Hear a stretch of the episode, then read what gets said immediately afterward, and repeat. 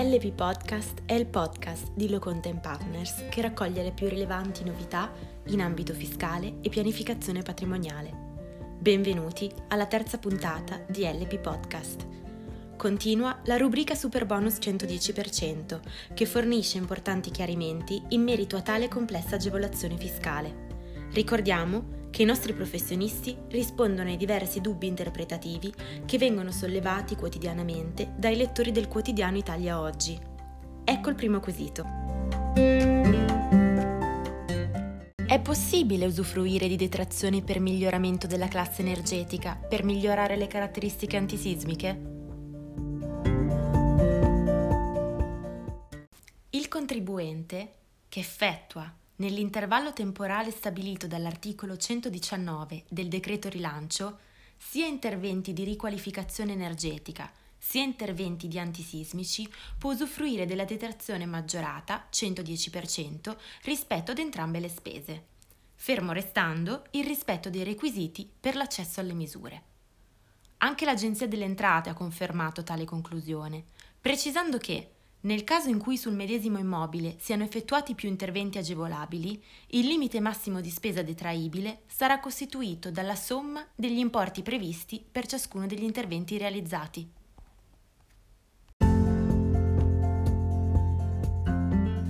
Il secondo quesito afferisce i lavori di copertura del fabbricato, ovvero il cosiddetto cappotto. Il lettore chiede quali siano le spese escluse da tale intervento.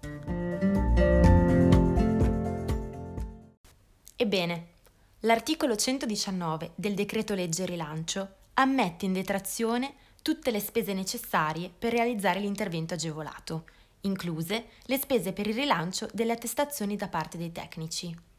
Inoltre, secondo i chiarimenti dell'amministrazione finanziaria, sono detraibili le spese funzionalmente collegate con l'intervento da realizzare, quali le spese sostenute per l'acquisto dei materiali, la progettazione e le altre spese professionali connesse, perizie e sopralluoghi, le spese preliminari di progettazione e ispezione, altri eventuali costi strettamente collegati alla realizzazione degli interventi, ad esempio le spese relative all'installazione di ponteggi, allo smaltimento dei materiali rimossi per eseguire i lavori. Dunque, restano escluse solo le spese non direttamente riferibili all'esecuzione dell'intervento. Il prossimo quesito riguarda la sostituzione di impianti termici e le spese escluse.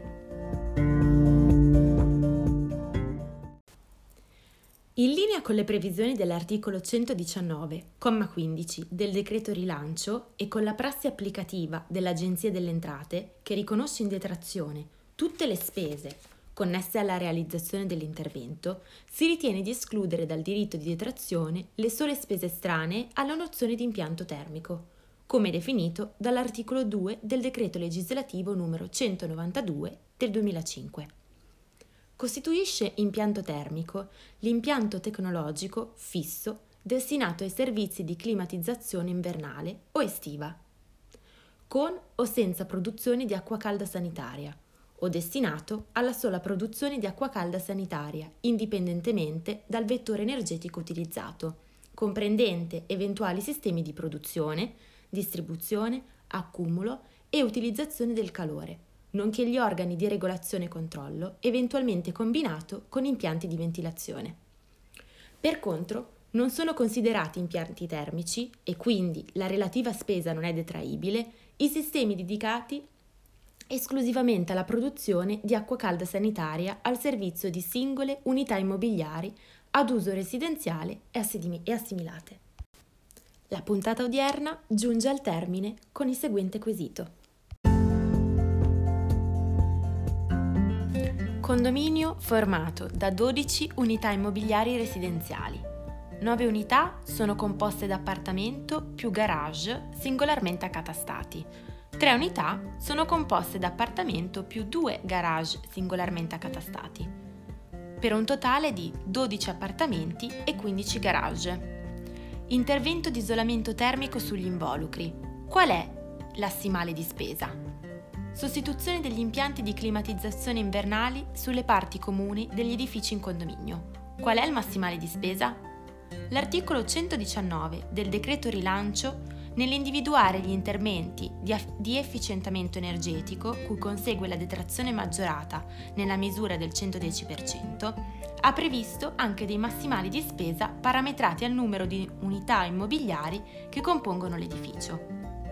Ai fini del calcolo dell'ammontare complessivo della spesa ammessa in detrazione, si segnala che l'Agenzia delle Entrate, in precedenti documenti di prassi, aveva specificato che l'ammontare massimo di spesa ammessa alla detrazione va riferito all'unità abitativa e alle sue pertinenze unitariamente considerate, anche se accatastate separatamente, escludendo l'autonomia degli interventi edilizi effettuati sulla pertinenza, i quali rientrano nel limite previsto per l'unità abitativa di cui la pertinenza è al servizio.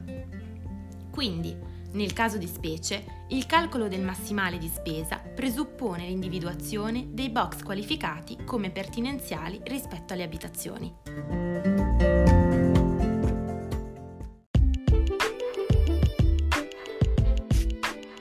Bene, il podcast di oggi termina qui.